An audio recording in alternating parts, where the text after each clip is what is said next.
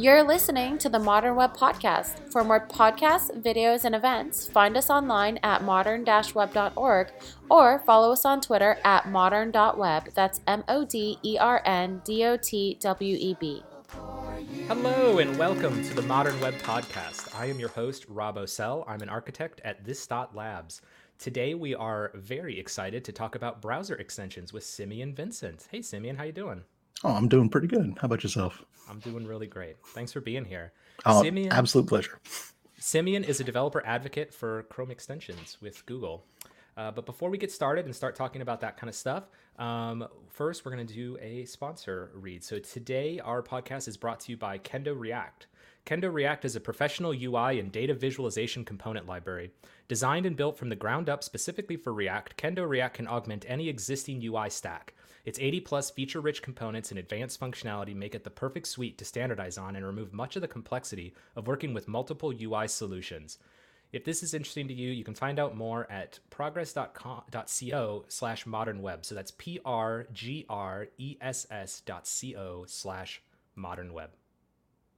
All right, Simeon, it's a pleasure to have you here. I was just saying as we were getting started that, you know, I, I, I didn't even know that you were the person that I was just talking to on Twitter about BlizzConline, and it's sort of a gaming passion of ours. So I, you know, maybe we'll get to some some gaming things in a little bit. Sort of interesting part of your background. Yeah. But I thought, you know, to get us started, you know, I, I kind of heard that you have an interesting story on how you got into tech a little bit. So I was curious if you kind of give us a, a story about kind of how you got into tech and kind of how you got into the role that you're in now.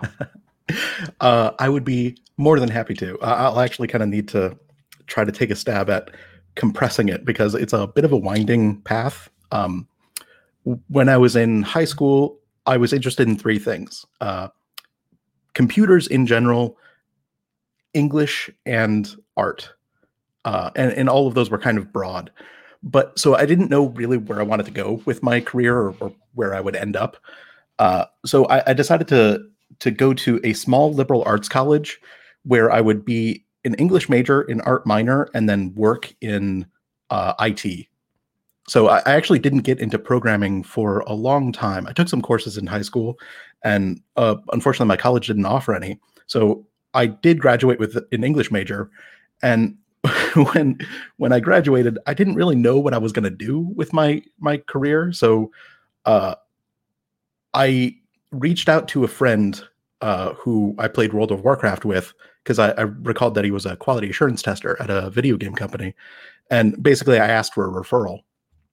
And uh, then the next week, I ended up flying out to California to uh, do the interview, it, which was when I when I spoke with them on the phone originally, they were like, this isn't the kind of job you move for. It's like entry level. It's like a little above minimum wage. Don't have high expectations. Mm-hmm. Um, but I did it anyway, because really the only thing that I was super passionate about at the time was video games. So I ended up landing the job, and then uh, spent the next, uh, I want to say ten years. Is that? Man, time flies. Uh, I spent a good portion of time uh, working in the, the video game industry as a quality assurance tester. Um, from there, I eventually moved into technical writing, and uh, I... I started at Blizzard Entertainment as a technical writer. Um, and one day, kind of serendipitously, I was having a conversation with uh, the web and mobile tech director, talking about the things that I liked and didn't like about my job, and the the things that I really enjoyed, the, that I wanted to spend all of my time and energy on, were working on the website and the build tool chain and all of the things that took our documentation and turned it into actual resources that people could consult. Uh, and he he kind of uh, offhandedly said, oh yeah, we we have a department that does that. Uh, you want to focus on H T M L, C S S, and JavaScript? Fantastic. We have people that, that that is their job.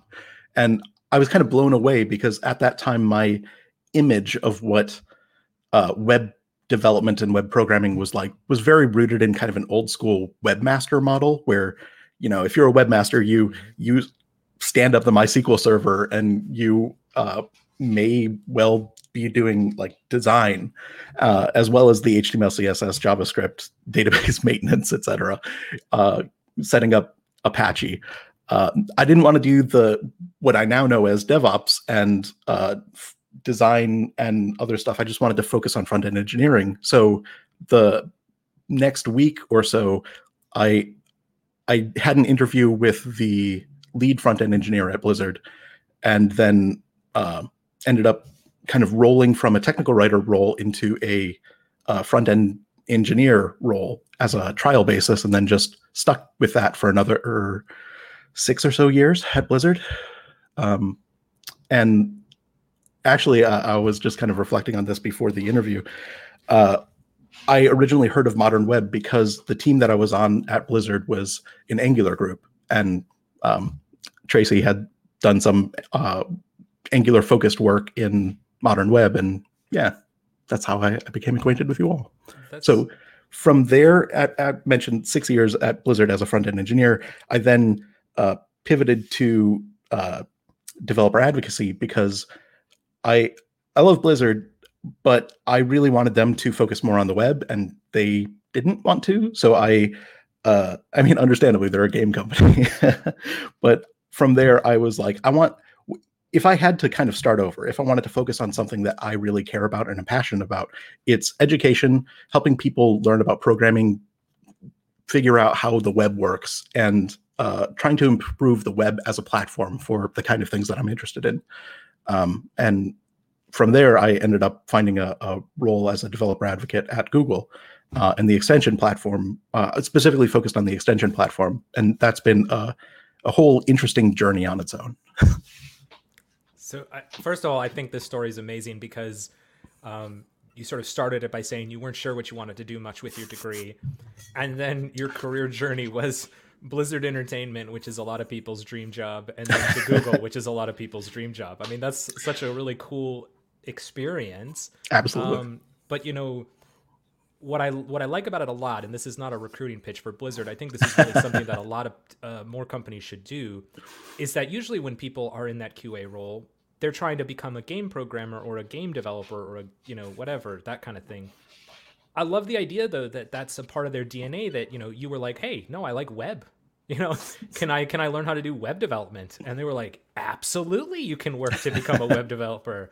I mean, what a cool thing that your career is kind of created by the fact that a company was willing to invest in your interest and your passion to to help help you get the on-the-job experience without having to necessarily Um, you know, do that exclusively on your own time. So, yeah, I, I would say I've been kind of lucky that the companies that I've been at have given me the opportunity to try things that are outside my script, strict job definition and explore other things that are interesting to me and are of benefit to them. Um, I, I think that's kind of the the key uh, in in making that transition, is finding a way that it's mutually beneficial. Great. Yeah. So then you end up on um the extensions team doing doing DevRel stuff, it sounds like, and mm-hmm. kind of curious, like I so what I've heard, and we've talked to a lot of DevRel people, is there really is a lot of different types of developer advocacy, developer relations uh, that goes on. Um, kind of what does it mean for you? Like, what is what is your slice of life in DevRel? Like, what are some of the big things that you're kind of doing on a day to day job uh, to kind of support the extensions team and just extensions in general? Yeah. Um. My my. Even path within DevRel in Google has been kind of unusual because when I first joined, one of the biggest issues that I identified with the um, extension development community was a lot of developers were struggling with just getting extensions through the review process. And um, Google is an interesting organization in that it it's I've heard the phrase around here that it's very leaf driven. Essentially, the the individual um, I Cs, the individual contributors, are heavily empowered to to kind of do what is necessary to make things better. Um, so I, I didn't come in with a lot of instruction. It wasn't like somebody was above me saying, you have to go do X, Y, and Z. Um, so it, when I first joined, I was kind of looking for ways to help the developer community, um, help them succeed. So I, I ended up actually focusing a lot on support when I first joined, trying to answer as many questions as I could on the Chromium Extensions Google group, and um, give direct guidance on how to to navigate the system, what is actually going wrong uh, with you know your individual submission, et cetera. Um, so that that's been his, in my first year, that was a huge component of kind of how I approach developer advocacy. But since then, uh, especially uh, I would say in the past uh, maybe six months, I've been trying to focus a lot more on scalable communications. Um, you know, creating documentation and uh, example code, et cetera.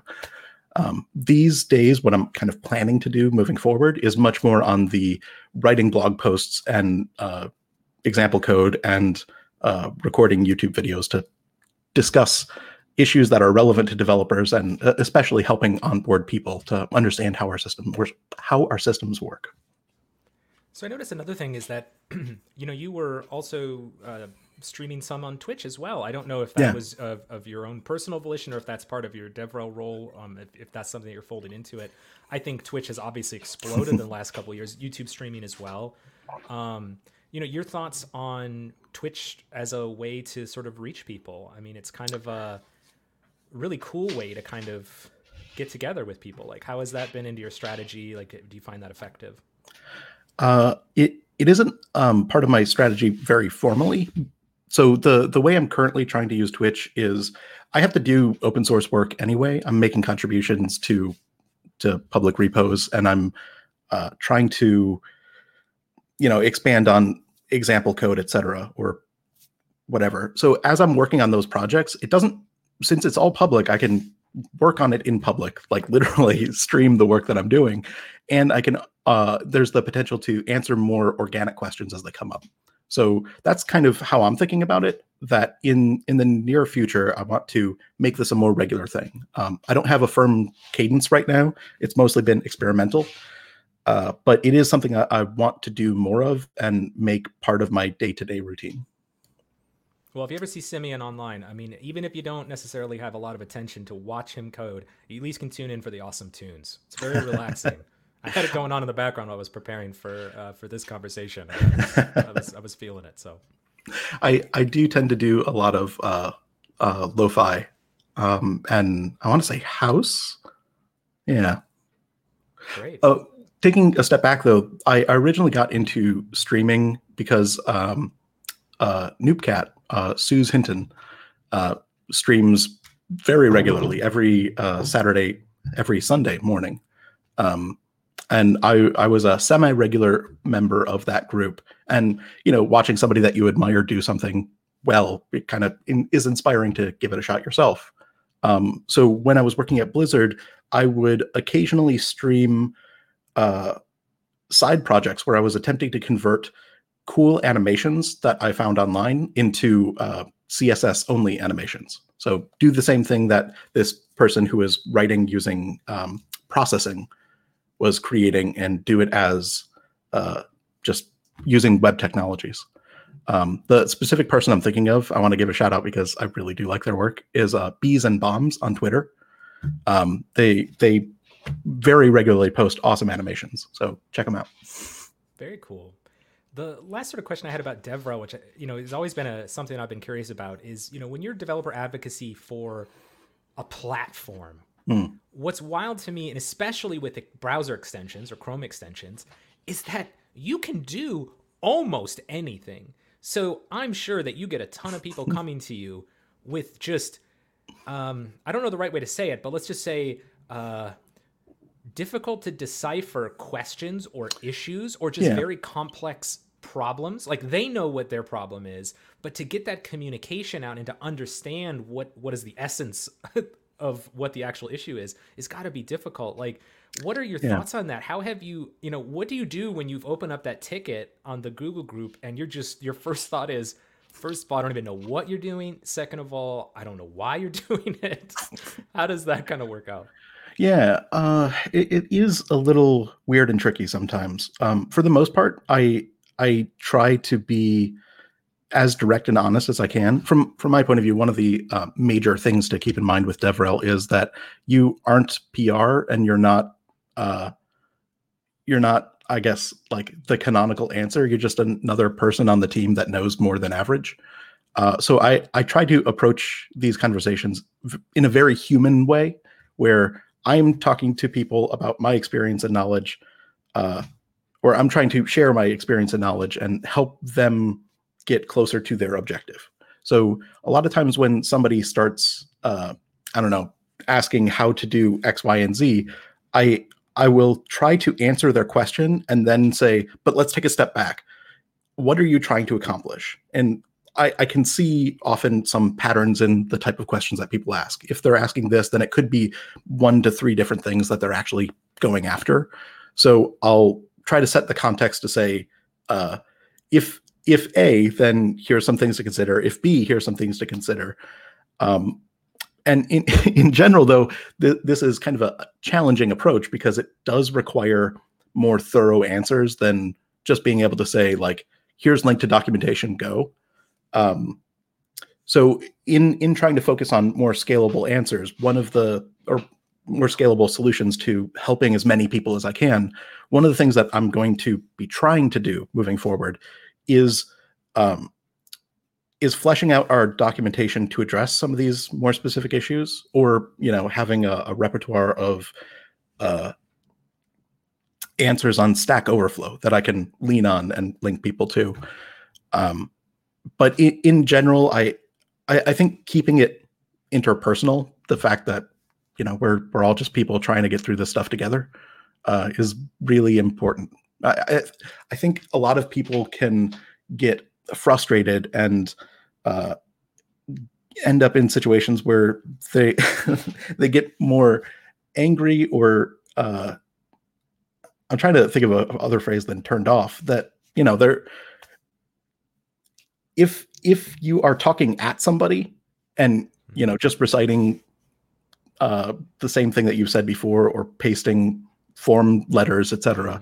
It doesn't, it, you don't feel engaged. So I, I do try to, as much as I can, actually answer the questions each time rather than uh, than just pasting something boring and static. It, honestly, though, it is a it is a challenge because it takes time to write thorough answers, and you you you can't answer every single person individually. Uh, you just run out of time. So I'm I'm honestly still trying to navigate this and figure out how to do, how to answer people's questions and address these situations better. If you have any advice, I'd love to hear it. No, I mean, I, I you know, I, I was listening to you just explain that. And to me, I heard a lot of similarities to conversations I've had with people about pull requests mm-hmm. and doing code reviews. And, you know, I find, or at least I've had conversations with people that, you know, if you go into a pull request thinking that you are the arbiter of truth and the authority on correctness, you've already right. lost. Like, if you go into it assuming that any confusion that exists is you needing to learn something and you needing to understand a motivation better, then mm-hmm. your pull request is going to come out a lot better. There's going to be a lot higher quality. You're going to learn more. yeah. And, uh, you know, overall, it's just going to go more smoothly. And it sounds like uh, some of the same things that you're talking about. Like, if you're not trying to pass judgment on someone's use case, if you're not trying to say that's not what you're supposed to be doing or that's not right, if you, you know, talk to me, what are you trying to do? What are you trying to accomplish? Because maybe there's another option than just pointing you at this A P I or pushing another ticket to the top of a list for review. You know, maybe I can help you and then point you at a resource and you go, oh, I didn't even need to do that in the first place. Oh, thank you so much. You know, that kind of stuff, uh, I'm sure is, is probably a good feeling for you when it happens. Yeah, absolutely. Um, you, you kind of touched on an idea there that um, I liked, that um, kind of keeping an eye out for other use cases that you might not have anticipated. Or like one of the things that I, I do try to do is look for uh, look for situations, use cases, feedback in the communication that is broader than just, you know, I don't know how to use X. It's there's a reason that they think X is the right solution. So I, I'm also kind of trying to suss out the underlying issues. Like, what about our documentation has implied that this is the appropriate approach? And maybe what we need to do is add some more to the intro to, to direct them to this other A P I that covers a similar use case, but is specifically designed to the thing that they're actually trying to accomplish. Absolutely. Yeah. So um, let's talk about the actual extensions themselves. So sure. you know, the thing I love about extensions, and I was just reminded about it recently, is I, I stumbled across a newer developer. Um, she goes by Catherine Codes on Twitter. It's Catherine Peterson. And she had seen somebody post a blog post that had in it um, like a script that you could put into the console that would help give you some controls to do smooth scrolling. So mm. you could press some keys and it would kind of do a smoother scroll so that you could do demos and things like that. And she said, that's really cool. So she reached out to the author and said, "Dude, you mind if I turn this into an extension?" And then within a week had converted that into an extension that basically did the same thing. Now, you know, is this going to be the must-have extension that every single... No, probably not. But what I what I think is really fascinating about extensions is, is that even, you know, nowadays it's so easy to get a website out there. It's even easier to create an extension. And I think that's surprising to people. I mm. think people would expect that you would have to build a lot, get special S D Ks and tooling and, sure. and produce an, a thing and submit it somewhere. And I mean, that is part of it, the deployment part. But, you know, to just get an extension, especially just to run one locally and play around with it, sure. it's like a file. You know, it's like a one JSON file. So I just think extensions are almost crazy underutilized by developers as a deployment mechanism for all sorts of aids or supports and things like that. I mean, your thoughts on what kind of excites you about uh, extensions and, you know, working on the extensions team? Yeah, I, I, the thing I keep coming back to with extensions is it's an avenue to let you turn, it sounds cheesy, but uh, to turn like Chrome or the web browser you're using into your web browser. You can customize tons of stuff about how it behaves and operates, or replace parts of the, the browser with some way that you think it should work, as opposed to how the vendor thought it should work. Um, I'm, I don't know, that that that power is super awesome. I, I have a half dozen extensions that I run locally that I don't think are appropriate for anybody else, just because they're so specialized to my workflow. Like things that I use with internal tools to quickly take a block of text and then open a set of links inside them. Um, and it just happens to, you know, be a, a internal domain issue. So it, it doesn't make sense to publicly uh, publish it. But I I love that ability to customize your, your experience to exactly how you think it should work. Um, one of the ones that I use most often is a, a tab switcher that, uh, the main thing it does is fuzzy search. So I can search the domain or the page title based on some string that I type in. Yeah. Uh, and that, that's been super helpful for just finding duplicate tabs. Um, that was actually inspired by a feature in Chrome where if you have the same U R L selected, like that as a tab you already have open, it'll give you a switch to tab button. And I was like, that's great. But I have like seven, I have seven of these because I forget about them. I want to be able to see all of them at once and then close all the ones that I don't need. So that that's kind of where I launched off. And from there, I've added other features like tab freezing and stuff. Um, and it's real gross and it's bad. And I don't want anybody to ever see my code because uh, yeah, I'm just hacking it together for my own use case. I'm not trying to make it publicly consumable. Um, but I, I love that capability. Like you said, uh, extensions, the the literally the simplest extension is like four. No. It, it's, I think, five lines of JavaScript, the opening brace, the closing brace, and then uh, a name, a version, and then a manifest version. Those are the only fields that you have to provide. Uh, I mean, that extension does literally nothing, but that is technically an extension. That's incredibly easy to write. You can even include it in a tweet. Yeah. You know, so the funniest one that I ever worked on, uh, and it was a labor of love, uh, and we... I used to work at an office that had, you know, we had our stereotypical foosball table, and because we were tech people, we weren't just happy with having a foosball table. We needed to have it like hooked up with IoT and stuff like that. So of course we had some people that liked IoT. So they put up little sensors and that would co- coordinate to a server, which would keep track of the score. And so I built the extension that would like open up a WebSocket with the server and would let you know when people were playing.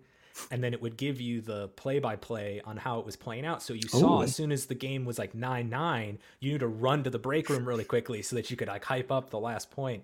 Um, you know, that's, that's awesome. That's what I love about it. It can be a it can be a workflow thing. Mm-hmm. It can be a fun thing. That's just it. Uh, Absolutely, there's a lot of fun sort of uh, immersive, it's its own world type of things that don't even necessarily have to do with the browser itself. It's just you're going to put it in the browser because that's where people spend a lot of their time. Sure.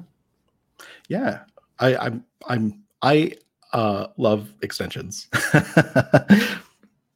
Great. So a big announcement that, you know, honestly, I hadn't heard about. I, I don't know if it's with everything going on in the world that some of these tech things are slipping past me, but um, the, there's a new version of sort of the extension, the Manifest, Manifest V three, that was sort of, um, I don't know when you consider it formally released, but the blog post on it was in, in November. Uh, mm-hmm. And I think a lot of um, extensions started getting approved now this year. I wondered if you could kind of explain to people uh, why that's big. And yeah. maybe some of the gist of kind of what you guys were looking to change with that. Yeah. Um, the Manifest V three transition, uh, unfortunately, has gotten kind of a um, undeserved bad rap. So for uh, to roll back a little bit, our, our motivation here is that um, the extension platform, it integrates with the browser. It extends the browser, which means that it has some incredible capabilities. And that also poses some very real risks to the end user. Uh, fundamentally, one of the most challenging parts about making a secure extension platform is, at least with our design, that uh, we we use host permissions, the ability to access example dot com and like inject scripts onto that. That is a, a major part of how we control access to uh, capabilities. So for example, if you are trying to use the cookies A P I, you the cookies A P I itself won't do anything unless you also have host permissions. But if you have host permissions, then you also have the ability to execute script on that site. And as uh, anybody that's had to deal with security issues knows, uh, executing arbitrary payloads is uh, quite dangerous. So as we were kind of trying to work through how to build a safer, better extension platform for the long term, one of the conclusions that we reached was we need to change our approach to host permissions. Rather than having an extension, ha- rather than having an extension have access to all sites, which is an extremely common pattern in the web ecosystem because extensions need to, you know, do things on a variety of pages, not necessarily known at the time that the extension is developed. Uh, you. You also are implicitly giving the extension the ability to execute arbitrary payloads on those sites.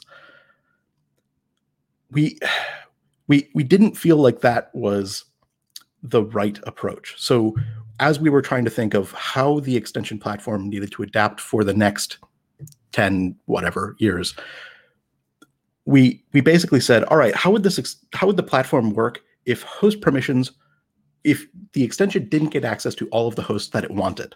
Um, a lot of extensions like, you know, your, your favorite shopping extension integrate with so many sites that it's not practical for them to specify each individual one or for the user to meaningfully read through that list and assess the, the threats that it would pose. Right. So they simply ask for all U R Ls, which is a special permission. If we didn't allow these extensions to have all U R Ls immediately after they're installed, and instead try to encourage this pattern of having an extension have temporary access in direct response to a user's action. Um, we have a special permission for that called ActiveTab. If we did that, then we have a clear signal for the user that they're wanting to engage with this site because they're choosing to invoke the extension. And we can give the extension temporary access so it can do all the things that the user installed them to do in the first place. That, that's kind of like the core motivation behind Manifest V three, or uh, how we're approaching host permissions in Manifest V three. But so much of the Manifest V two platform is built on this assumption that you have persistent access to all of these hosts, that that we needed to make, that, that this is, in the world of breaking changes, one of the biggest breaks that we can make, right? Uh, it's just a completely different paradigm.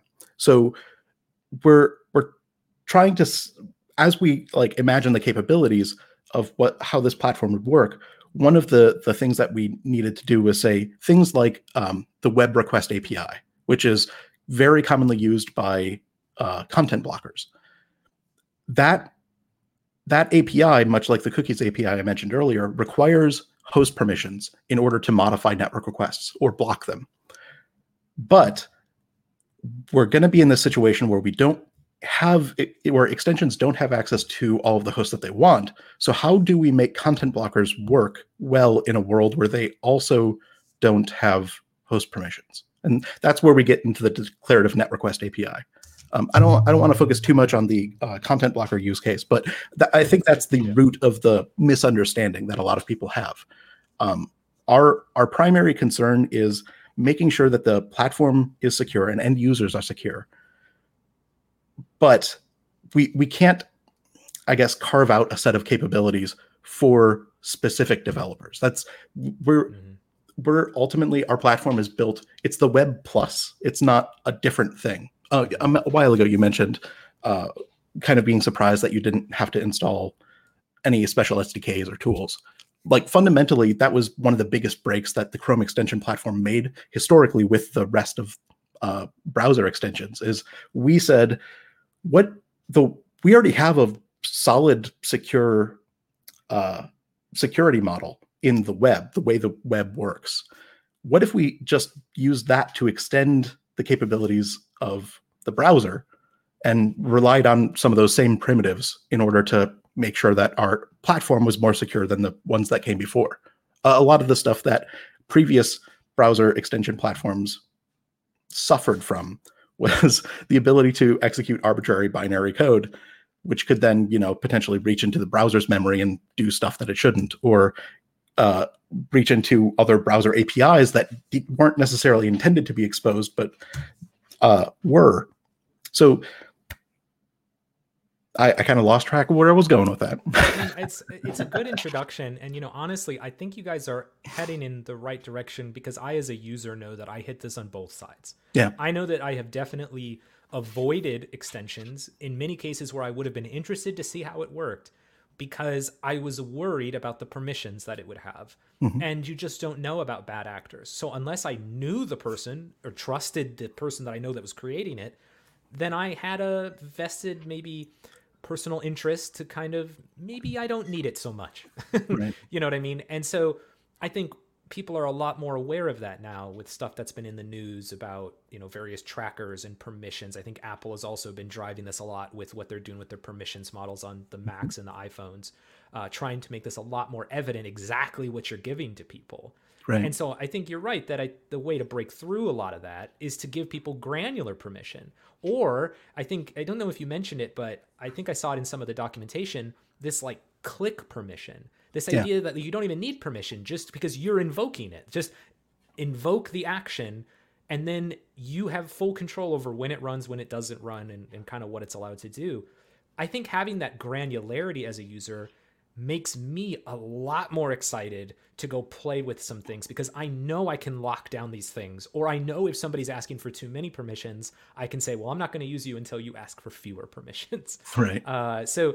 You know, that, but, you know, at the same time, I, I see it from the other side. You know, I know now that I'm using, I, I just got a new laptop last year. And so I had to go install all my applications on a new, uh, you know, iOS. And I'm sitting there going, it's Slack. I trust it. Please don't make me go to five different windows to give it the permissions it needs to do video calls. Just, it's Slack, for crying out loud. So, I mean, that's security, though, right? That's the trade-off, the tension. You, to get the granular control, you get a little bit no- nosy. Um, and, you know, it's a balance that you'll have to strike over time. But I like the fact that you guys are moving towards that level of granularity, that level of control, mm-hmm. to kind of empower consumers of these extensions to kind of uh, you know, feel more confident, which will help the developers in the end if more people are using them. Yeah. That that run-on-click behavior you mentioned is, is the uh, ActiveTab permission. And that is kind of the direction that we're trying to drive the extension platform. Um, the the thing, though, is I, I guess the, the big challenge that we have in trying to reach that vision is that we we know that there are that the experience of just clicking an action in the toolbar or in the extension menu isn't as seamless as we would like for having a good experience with extensions. So we're still exploring Uh, capabilities and approaches to to kind of making making the experience easier to use, keeping the user in control, but also really encouraging and trying to to drive people towards that run on click behavior. Absolutely. Great. So um you know, that's kind of the biggest one, security. Yeah. And uh you know, I think you touched on one of the biggest uh, sort of questions and controversies I've seen in the comments that you keep re-clearing, which is, you know, a lot of these uh, permissions-based things and whether people will still be able to do some of the things that they are doing now. Um, and, you know, I think it's in, in general, I think security is something that is a little hard for developers uh, because it, it feels like, you know, like DevOps, right? We talked about DevOps at the beginning of this. Yeah. Sometimes with DevOps and scaffolding a project and setting up build tooling, you know, if you work on a project for multiple years, you might do that once, right? And then you kind of forget about it. Now, security shouldn't be a just do it once thing, but I feel like sometimes security is like a phase that people go into, like, okay, mm-hmm. now we think about security. And um, because of that, it doesn't get the attention that it needs. I think, like I said, Apple was pushing for this a long time ago. I'm sure all the other vendors were as well, where they were trying to tell people, like, before you invoke a permission, why don't you explain to the user that you're about to invoke a permission, why you're going to invoke that permission, and why they should approve it? Because, yeah. I mean, again, as a user, yeah, sometimes when those permissions come up, if if I have no idea why it asked, like, no, I'm not going to let you see my contacts. Why do you need that? And it could just be, oh, we just needed your name. And, you know, and it's like, okay, well, tell me that then. Like, yes. So, absolutely. Yeah. Uh, so I, in my last uh, conference talk, the Chrome Developer Summit uh, twenty twenty, um, I thought, I'm trying to remember what the title was. Uh, extension patterns? I don't know. I'll, I'll follow up with you on that later. Uh, the... That was one of the things that I, I kind of tried to encourage developers to consider and embrace was after you install the extension, rather than having all of the permissions be required in the the. So we, we have two ways that you could require or you can request permissions. One is declaring them in the permissions list, and the other is declaring them in the optional permissions list. If they're optional permissions, then you can request them at runtime. And I was trying to encourage developers to consider that option to keep users in control of their experience. There are a ton of things where you don't actually need this, but it will make the experience better. So give the user the choice. Keep them in control of their experience and how they want to use your extension.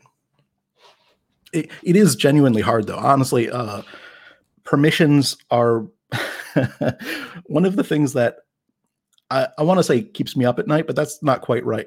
It, that I am excited to think about and explore. Not that I have any particular um, grand revelations here, but it's just a really tricky space to communicate in a small amount of information to the end user meaningfully what the, the risks that something poses are, but also that don't completely scare them away. Be, because you do want them to be informed. You don't want them to like come across a giant red flag, stop sign, warning, here's a giant cliff, and then uh, turn away because, you know, somebody wants to get your username. Well, it, and it's a tricky balance. Yeah, you know, it's funny is I, I'll, this reference I'm about to make might even be from that talk you gave. I unfortunately can't remember it well enough to even remember where it was, but I thought it was a Chrome Dev Summit type of talk where they talked about with permissions, again, justifying why you should be clear about why you're asking for them.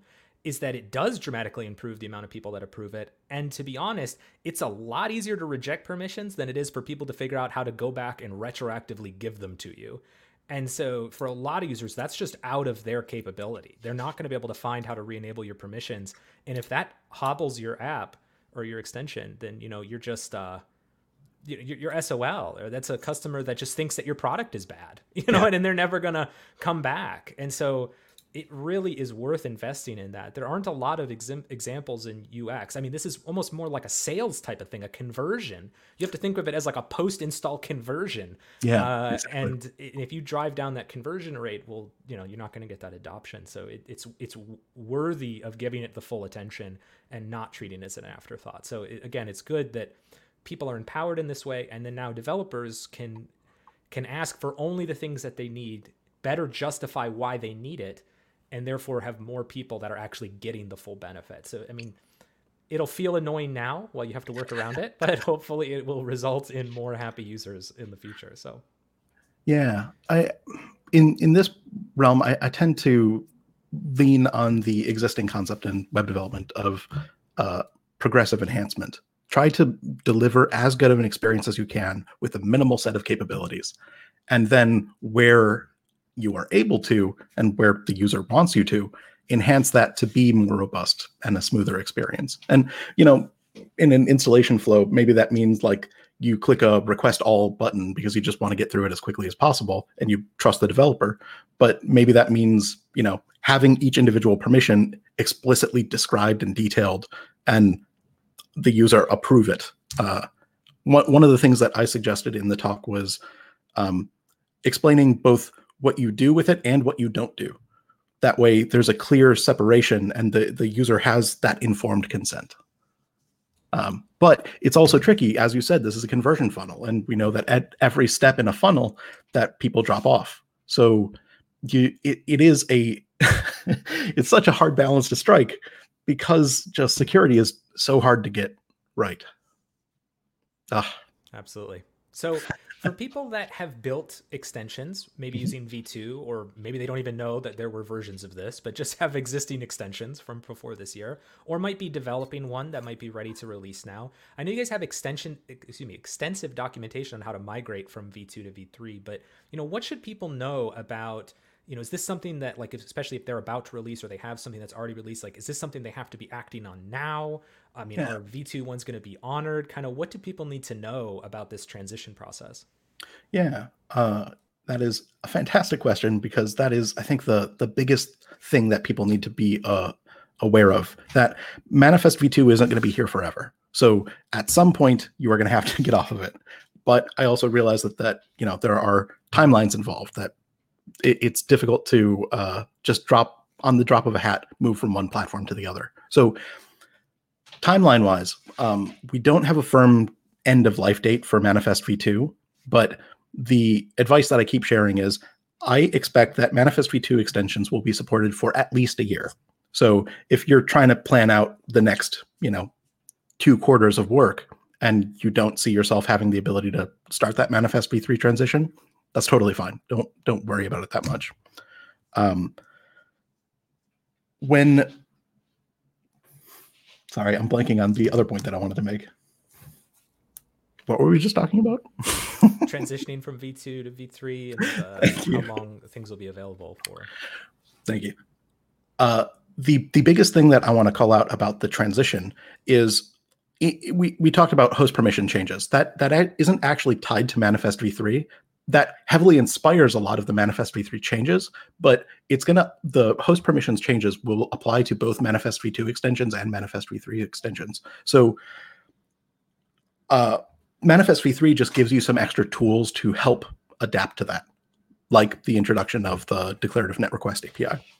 Um, the, the single biggest thing that developers need to be aware of, I think, technologically, is that background pages are being replaced by service workers. So background pages were a technology originally created specifically for extensions, because you know we wanted this webby model. We wanted to, to use the basic web primitives. So we had web pages. They had their own isolated site uh, site isolation restrictions, using that to cordon off uh, extension capabilities made a ton of sense.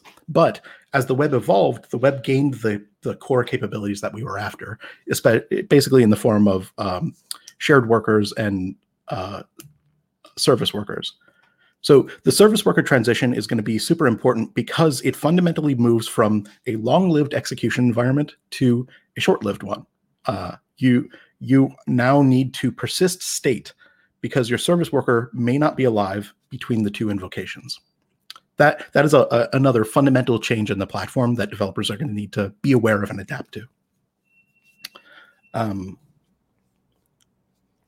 I'm trying to think what else is big and important. Well, assuming that uh, that there is something else major that people encounter, either in their own plans for the future or with their existing extensions, mm-hmm. you know, again, part part of what we love to do here is to really inspire people to try out new technologies and new approaches. So sort of as we kind of wind things up here, I would, again, implore everybody to just go try and make an extension. And I'm telling you, be surprised how straightforward it is, and then let yourself be inspired by what you could put in there. I mean, I remember the first one I did, we put AngularJS in it. I mean, that's like, you don't realize that it can be your own little website if you want it to be, or it can just be a little script if you want it to be. Like, I would definitely say, you know, go and play. And there's a lot of examples that the Chrome extensions team has if you just need to be inspired on what is even possible. Uh, I know you maintain, uh, that's what you were doing on Twitch the other day, was maintaining um, and migrating some of those uh, extension examples over. So I guess in conclusion, you know, for people that might be inspired by this, or again, people that were sort of learning about Manifest V three or have questions about the things that they're working on and maybe didn't know that there was a developer advocate channel that they could plug into, mm-hmm. so let people know kind of where they could get plugged into, how they can find you and your team, um, and just sort of get involved in that community. Yeah, um, I am dot proto on pretty much everything that I can think of. Uh, D O T P R O T O. Uh, I, so I'm dot proto on Twitch, on Twitter. Uh, those are probably my two most active platforms. Um, you can also, uh, uh, I guess, I'm, I'm tend to be active on the Chromium extension Google group. I try to answer questions there as frequently as I can. Uh, definitely check it out there. Um, uh, a quick note on the extension samples. I am actively in the process of migrating them. Um, so most of the resources you're going to find are going to be M V two specific. Um, though you can find uh, on the Google Chrome organization, we have a repo called Chrome Extension Samples. Sorry, Chrome Extensions Samples, uh, hyphen separated. That's the main repo that I'm currently working in and uh, hoping to get uh, over the coming weeks, many, many more examples committed. Um, awesome. And finally, uh, if you want documentation, uh, developer.chrome.com slash extensions. Uh, that'll get you our extension docs. Um, I'm also actively working on, uh, you know, bug reports and issues filed there. So, uh, and uh, we we actually recently moved from having the documentation in the Chromium repo to having it in this dedicated GitHub site. So if you're interested in contributing to the docs or just opening bugs, it's a much easier flow now.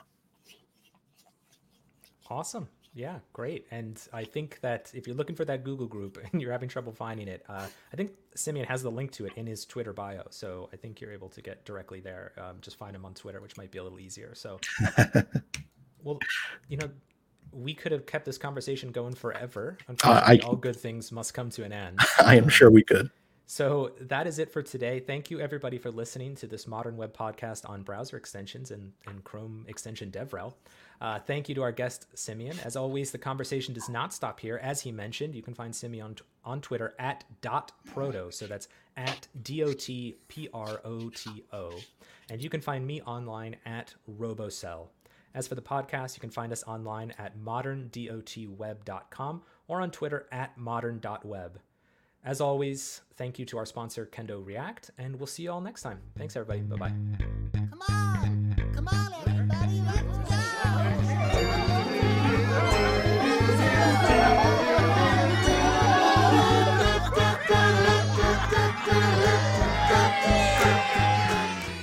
This podcast is sponsored by This Dot Labs, a framework-agnostic consultancy that specializes in JavaScript.